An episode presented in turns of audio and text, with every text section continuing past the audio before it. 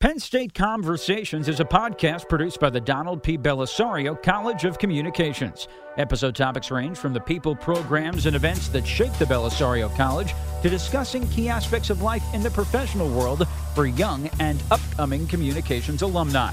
Please enjoy this episode of Penn State Conversations.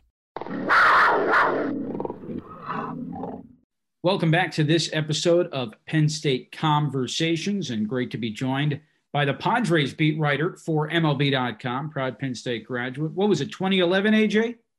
2011, yep. Wow. AJ Cassavell. AJ, great to see you, man. Yeah, good to see you too. It's uh it's been a while, but I'm happy to uh happy to be talking with another Penn Stater. Yeah, yeah, I'm sure.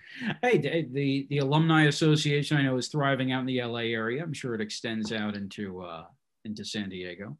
Yeah, a funny story. If I I'm gonna yeah, diverge a little bit, but the alumni like that's actually how I met my wife watching a Penn State game at the local Penn State bar. And long story short, she, uh, I, we both, we grew up 30 minutes apart, both went to Penn State, didn't meet each other until we both were in San Diego watching Penn State games. So it, uh, we're everywhere. That includes San Diego. So you, she is Jersey bred as well. No, she is Pennsylvania. I'm I'm Jersey, but oh, okay. we're still oh, about 30 right. minutes apart when we when yeah. we go back home for the holidays. Yeah. Gotcha. Gotcha. Um, well, the, and that you couldn't script a better way to uh, to meet, you know, a fellow Penn Stater. Uh, yeah, game together. Uh, tell me, you know, I was down at Met spring training uh, as part of my work back in February, and the joke was some people thought I went too early, and then the obviously everything got um, uh, thrown thrown for a loop. Uh, what was it like for you? I assume you were in Arizona covering the Padres uh, when things shut down? And how did you adapt? Yeah i mean it was strange to say the least. It was uh i mean for most of it it started like a normal spring training. It started like any other spring training. I get there in the middle of february. I usually get a weekend off. So i had just taken my weekend off and i had just gotten back out to arizona that week in early march when you kind of started to realize that that this this thing was was real and it was a real threat and it was something that was going to impact everyone's lives. And so um, it kind of hit that day. Uh, I mean, everyone had kind of started taking the precautions, but it hit that day that that the NBA shut down. And the, the, the following day was when baseball shut down. But it was at that point everyone kind of realized things aren't going to be normal for the next few months, and so I basically packed up all my stuff in Arizona and and drove home and I mean, we didn't really know what was going to happen, and we honestly didn't really know what was going to happen for the next couple months in there. So, yet, so I, I still found different things to write about, different things to talk about. Most of it pertaining to the Padres' history, or pertaining to maybe some some prospects or some what the future might look like when we got back to a little bit of normalcy. But there wasn't a whole lot new because no one knew what was what the next step was going to be, and so it, it essentially in the span of about three weeks transformed from a normal spring training, which is which has its own rhythms. It has uh, early mornings and afternoon games and and clubhouse access with players and managers and normal notebook stories and and breakdowns of the games. And all of a sudden, it kind of started shifting. And it happened really fast. And all of a sudden, in the middle of March, I found myself back in San Diego, which I am I am never in San Diego for the middle of March what was the expectation from MLB.com, if there was any, as to like, are you on an off-season schedule where it's as news comes in? Are you uh, on the deadline get this amount of, of content out? Uh, because obviously uh, it was uncharted territory. Yeah, so it was flexible because it was uncharted territory. No one had ever, obviously ever covered baseball through a pandemic before, but we uh, there there was a there was an I guess an expectation for a level of content that we would write or come up with uh, maybe each week, and it was it was a it was a somewhat low bar because I don't think the nation's interests were necessarily in baseball at the time. They were I mean there were other bigger fish to fry, and so all it, we tried to kind of come up with some fun, creative ideas and and and maybe do two of them a week and just two things that that you think someone who would probably want just just want a break or a distraction from everything that's going on with like something simple. Like one of the things we did was I I uh, called up uh, the the Padres radio broadcaster Jesse Agler, and we did a we did a draft of the all time Padres teams. Um, and we each picked a starting lineup and a starting pitcher and and we gave our reasoning why and we came up with it and put it out in, in a in a story form and put it on the internet and say hey we did a draft of these guys. What do you think whose team would win? And that's just some little fun thing to i think maybe take people's minds off it. And it, so it was i mean i think like a lot of people it was uh it was it was a time where we didn't really know what what the next steps were going to be, but you kind of tried to make do with what you had. And uh, for for me at least, it was obviously a very different April and May than I'm ever used to. And and we we still came up with things I think that were interesting enough while kind of understanding the the tenor of the situation, which was, I mean, people baseball's not at the forefront right now, and that when a we're not even playing games, and b there's much more important things going on. So that's kind of the tack that I think we took. It's a good point, especially in those first few months as the pandemic's gone on. Obviously, sports have come back and the news cycle's been different, but really those first couple of months were almost exclusively um, health related. Tell me, uh, once it appeared or there was an agreement that baseball, and now we're fast forwarding to July and the uh, summer camp, um, how were you able to gear up for that without obviously the natural in person interactions and, and clubhouse access? Yeah, I mean, it was definitely strange, and I, I, I'd like to say I did as good a job as I normally would have, but you, you just, in, in all honesty, you can't because you're not having the same interactions you do with players and with team personnel, and and you can do as much as you can over the phone and over Zoom, but it's still not as as personalized as it normally would have been. That being said, I mean, once baseball geared up to return, there was an appetite for there was an appetite for it because I, I think people people wanted to see baseball. People wanted something that could uh, maybe bring them joy in a time where there wasn't a whole lot of it. And so uh, the Padres in particular were an exciting team for this city, and I think a lot of people gravitated to them when. And I mean, Padres are obviously in a one. It's a one sport city where the Padres are the team, and so a lot of people kind of out here gravitated toward them and wanted to know what was going on with them. Uh, maybe as maybe as their distraction, maybe as something that that was uh, just just brought them a little happiness. And so when the summer camp started, we basically had we we had daily Zoom sessions with the manager and some of the players. Um, and you tried to cover it as normal as you would have, or at least uh, bring the stories out that. And there were plenty of storylines for the Padres. They have a, they a, very exciting young team that was kind of on the on the precipice of breaking through, and ultimately they did. Um, and so you just, I just really wanted to kind of tell the story of the team as best I could while also, I mean, also staying safe myself. I mean, the, the press box had different guidelines. Uh, we had some access to workouts, but I, I, in all honesty, like didn't go to all of them. I don't went to the ones that I had to because I mean, there's no reason to put yourself at, at somewhat needless risk. And so it was, it was strange. Um, but as with anything in my job, you make do with what you get and you try and cover the team as best you can. And that's what, that's what I, that's what I tried to do. And so you were in the ballpark for home games. Yeah, I was at all the home games this season, um, and then I covered all the road games from basically from home, from right here where I'm sitting right now. I, which which was strange because usually I'll go on the team, go on the road with the team, um, and it was a different kind of dynamic in terms of covering the game because you don't you don't get every aspect that you would get if you're on the road. You don't see some of the things. You don't necessarily feel all the energy when you're sitting in your home office. Uh, that being said, like I just said, you'd make do with what you have, and um, being there in the home ballpark was was it was extremely strange at first, extremely sad at the same time because the Padres had a really fun team that the city would have embraced and did embrace, and also extremely memorable.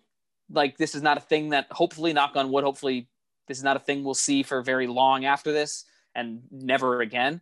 Um, but seeing games played in empty stadiums that were high stakes Major League Baseball. I also covered the American League Championship Series because it took place mm-hmm. in San Diego, mm-hmm. and I mean that was an incredible, incredible series. The Rays won the first three, the Astros won the next three, went to Game Seven, and it's just this this high stakes, really, really exciting baseball being played in front of no fans, but being played in front of dugouts full of men who really want to win and who are really excited. So it was just, it, it, was at the end of the day, it was just unique, and hopefully it stays as unique as possible. Um, but yeah, it was it was not something I will not something I hope happens in the future, but it's something that I hope we can move past as fast as possible, get ballparks filled as fast as possible. But I mean, it sticks in the memory. It's something that that I'll that I'll I'm not soon not going to forget soon.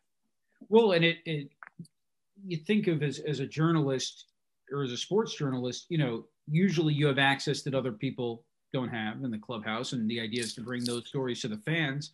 And here, it's it's like the the goalposts are adjusted a little bit, but it's the same concept in that now you have access to being at a game that no one else can be at. And so there's heightened responsibility that comes with that too, I imagine. Yeah, I think that was um, at least in the early stages of it, because in the early stages of it, that was the story. I mean, what the Pod- the Padres started off, I don't know what they were. They were maybe like they started off like eight and three or something. They were pretty good early, but no one.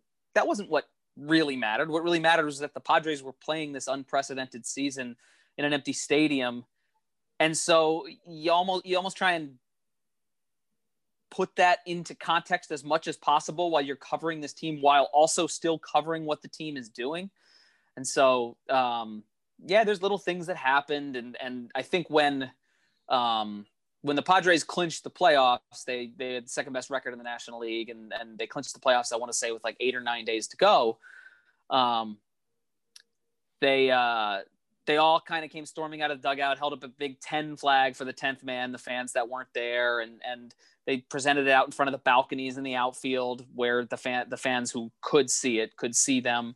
Um, and, uh, I mean, the, fans those fans on the from, balconies. Uh, yeah. Apartment buildings. Yeah. From apartment buildings that, that couldn't look over on a Petco Park. Those fans were banging pots and pans. And there's like all sorts of these little details and, and even within the game, there's all sorts of little details that you you try and bring because you're there and other people don't get to be there. So in some ways, it's it's uh, you get to be a little bit more of the voice of people because they're not they're not they don't get the chance to be there this year. So it was uh, yeah, like you said, that was there was an added responsibility to kind of tell the story of what was happening this year because it was such a strange year. Tell me, and you, obviously a lot of star players on the Padres: Machado, Tatis, um, Hosmer. Um, watching the local New York post game shows, I always thought the Zoom interviews were interesting in that there was distance, obviously, and you can't pick up on body language and things that you normally would being right next to them. At the same time, there was almost this very nice, not that there's a acrimonious relationship, but very respectful, you know, where the reporter at the end says, you know, thank you, and the player says you're welcome. It was just maybe it's just me, little quirks that tell, tell me how the interview process was different uh, via Zoom. Yeah, I think that's the humanity of it a little bit. I think everyone, I, I got that from a lot of the people we work with this season. Um, our jobs were made significantly more difficult because of the pandemic. And that's not a complaint. That's just a reality of the situation. We didn't get the access we normally got. And so I think a lot of the players and the managers and whoever we talked to understood that and were and, and were willing to give a little bit more of their time because I mean that's it's just uh, it, it, it it's kind of basic decency and so I, I, I definitely got that what I will say is that it, I mean the, the Zoom setting was extremely tough to, to extract any amount of useful information to turn into a story. I mean I think a, a lot of a lot of people who are in a baseball clubhouse daily looking for stories or looking for in- interesting insight will understand that that that usually comes off camera off script when you're just kind of chatting and asking basic un, basic nuanced questions even off the record and you learn a lot of information that way. And this year literally every well almost every i had there's there's obviously a few phone conversations that i have that that aren't on the aren't on zooms but for the most part every conversation we have is recorded from start to finish and everyone who's talking is completely fully aware of that and so you maybe don't get all those little details that you would have gotten otherwise. So uh, I, I would not uh, in the future prefer to go through this format again but i think the people who were involved in it on both sides made it a smoother process than it otherwise could have been yeah you can't work the clubhouse develop those relationships and there's that old saying, uh, I think it was Bill Madden, you know, from the Daily News that said, you know, if you write a column criticizing a player, you got to show up at the batting cage the next day just so you're there. And if they want to come up to you, they can. Obviously, um, none of that. Um, tell me, zooming out in terms of your career, you've been at MLB.com. What is it, 10 years now? Yeah, this was my 10th season there. Yeah. And it's my fifth as Padres beat reporter. Right. And so uh, have you been anywhere else or was this, has this been your professional uh, uh, life spent at, at, at dot com?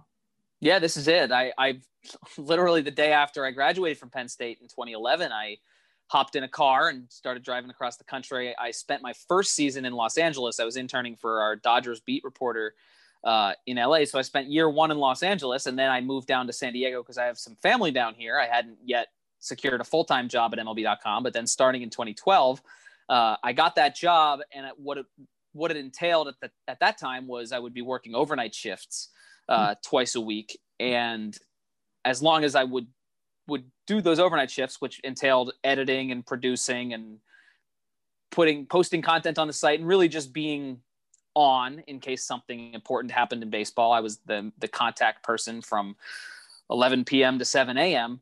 Uh, so that that the way that started, I, I could have I could do that from anywhere. It was a work from home gig two days a week, and then the other three days a week they wanted me in a city with a ballpark, in a city with a place to go, uh, and help cover games or whatever. And so I all my stuff was in San Diego, and I said, "Can I stay here? We don't have a backup here." And that's that that's how that shook out, and ultimately I, I progressed toward being the beat reporter. Wow, good good timing and good location, and not a bad place to live. Um, and nice now that the team is is is doing well. Um, what is it? What was it like once you became the beat reporter? How did how yeah. did you sort of develop your your work structure? Yeah, so I, I became beat reporter in 2016. Uh, so I spent I think three three years doing the overnights and another year um, as a backup as just national reporter before I got into um, before I got the Padres beat in the spring of 2016, and that was a good time for me to start because the Padres had just changed their manager at the time. They had just uh, they had they completely overhauled their roster that season, so they made a bunch of trades. And what I what I found was that like none of those guys knew how long I had how long I had been there because I was there before them. I was there before they were all there. So it, it, I almost gained a, a small measure of, of maybe added respect that I didn't deserve at the time. But, um, I, it was, I mean, it's, it's been a, it, it had been a dream of mine to be a baseball beat reporter. That's what I wanted to do. Um, and so I was obviously excited and I tackled the team head on, but the team was really, really bad in 2016 and they were really bad again in 2017 and not, not a whole lot better in 18 and 19. Um, and so you just kind of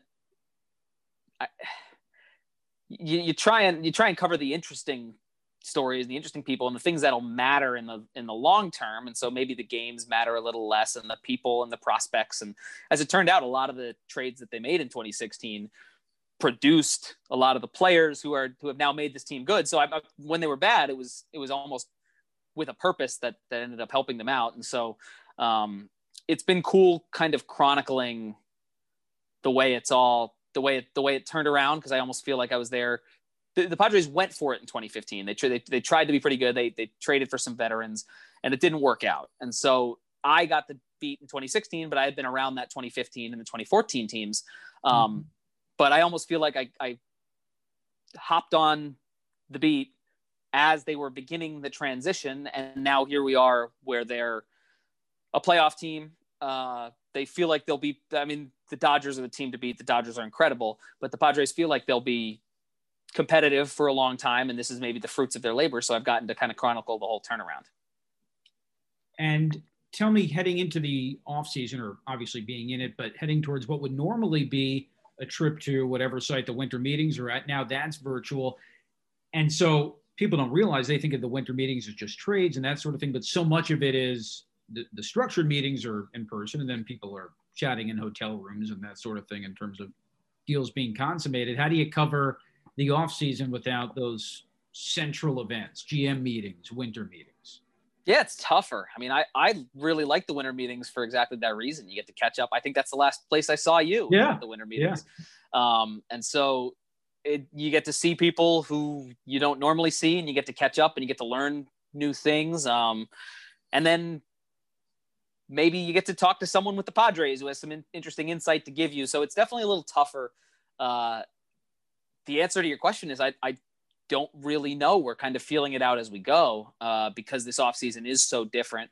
Uh, you just cover what happens and you cover the news. And we've we've also done a few uh, a few other interesting, like more featurey type stories. Uh, the the best individual pitching seasons in franchise history, the best individual hitting seasons, just just something to kind of fill the gap before I think this offseason, because there's so much uncertainty going into next offseason or next season, uh, might develop at a little bit of a slower pace. You might see things pick up probably in January and February.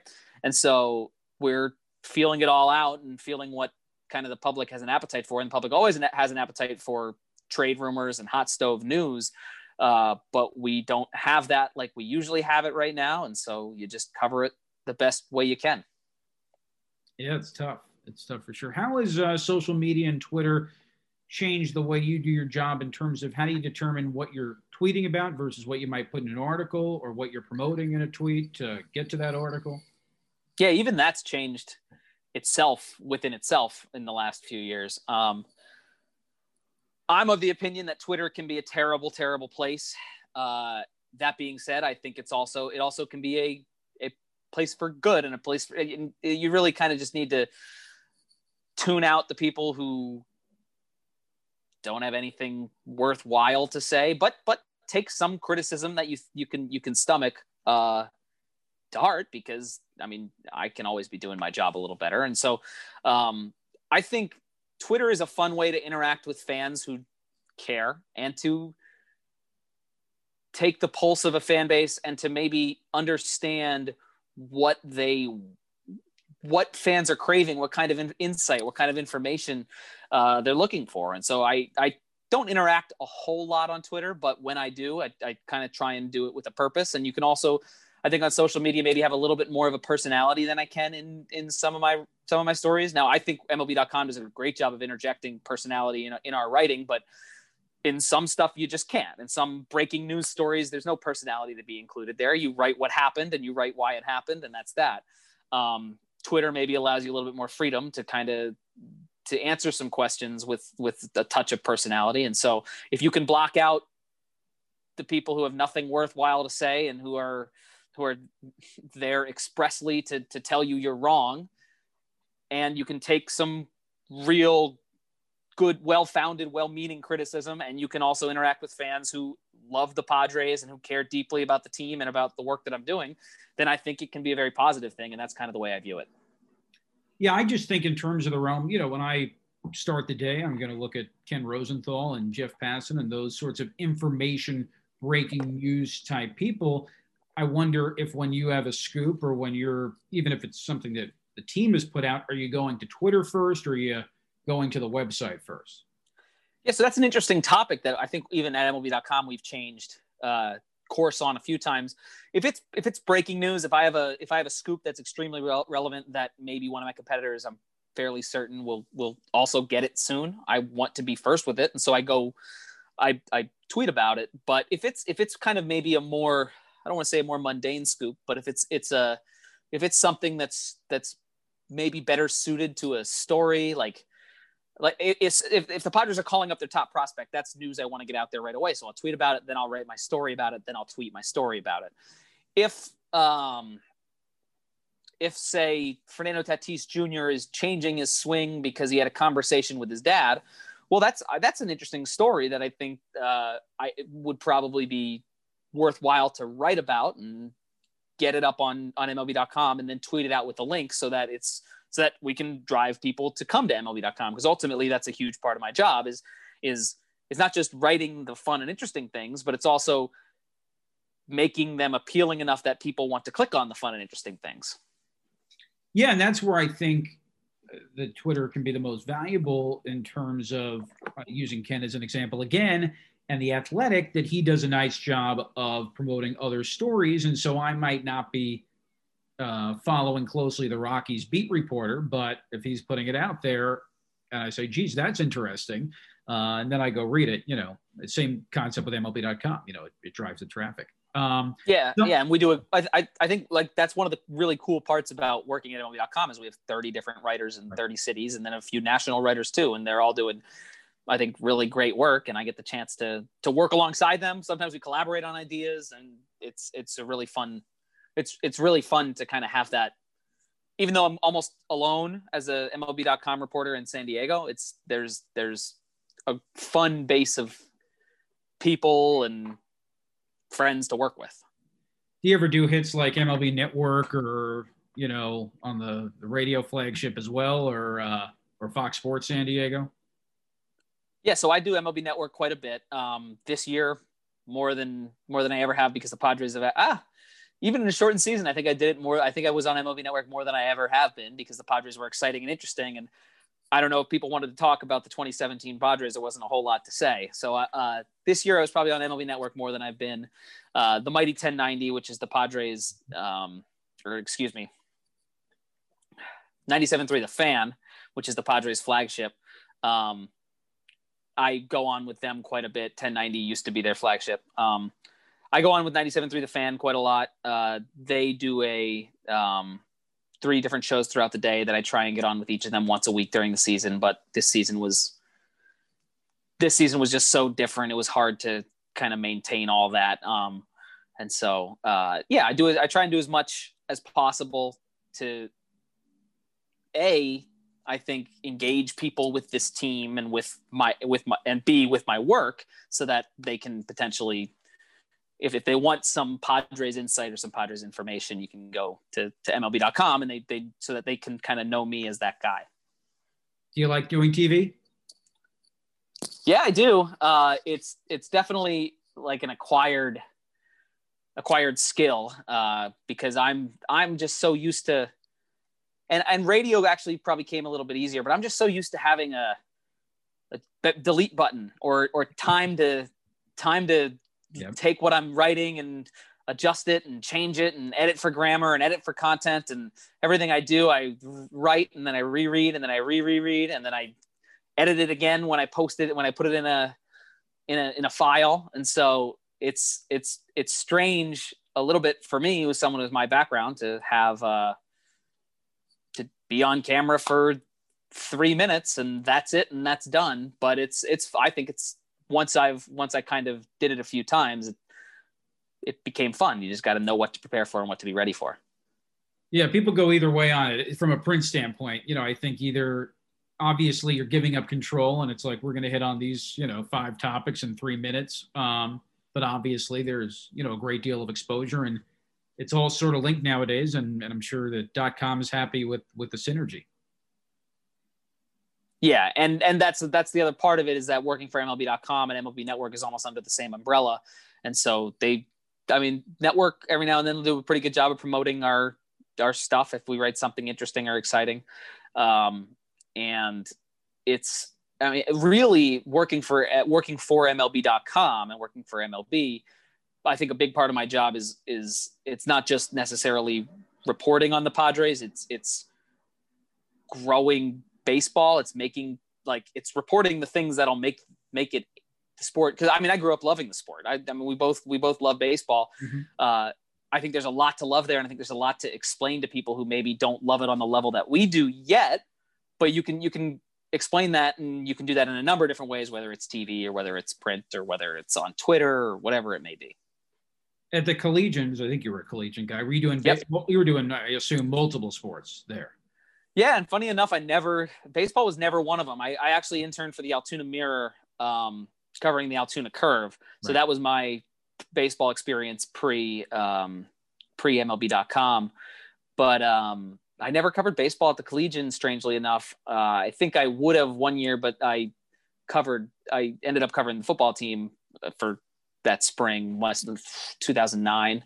So I, um, yeah, I covered football, men's and women's basketball, men's soccer, men's gymnastics, uh, women's volleyball, and loved it all. But strangely enough, never got around to baseball. Yeah, and obviously a great facility with uh, Lubrano Park. But uh, yeah, and now I saw the Curves ballpark last year, which is real nice uh, as well. Um, well, AJ, of course, wishing you only continued success. Uh, and always excited to, to read your work and, and follow along. And uh, especially with the resurgent Padres. And thanks again for the time. Yeah, thanks for having me on. It's a lot of fun catching up.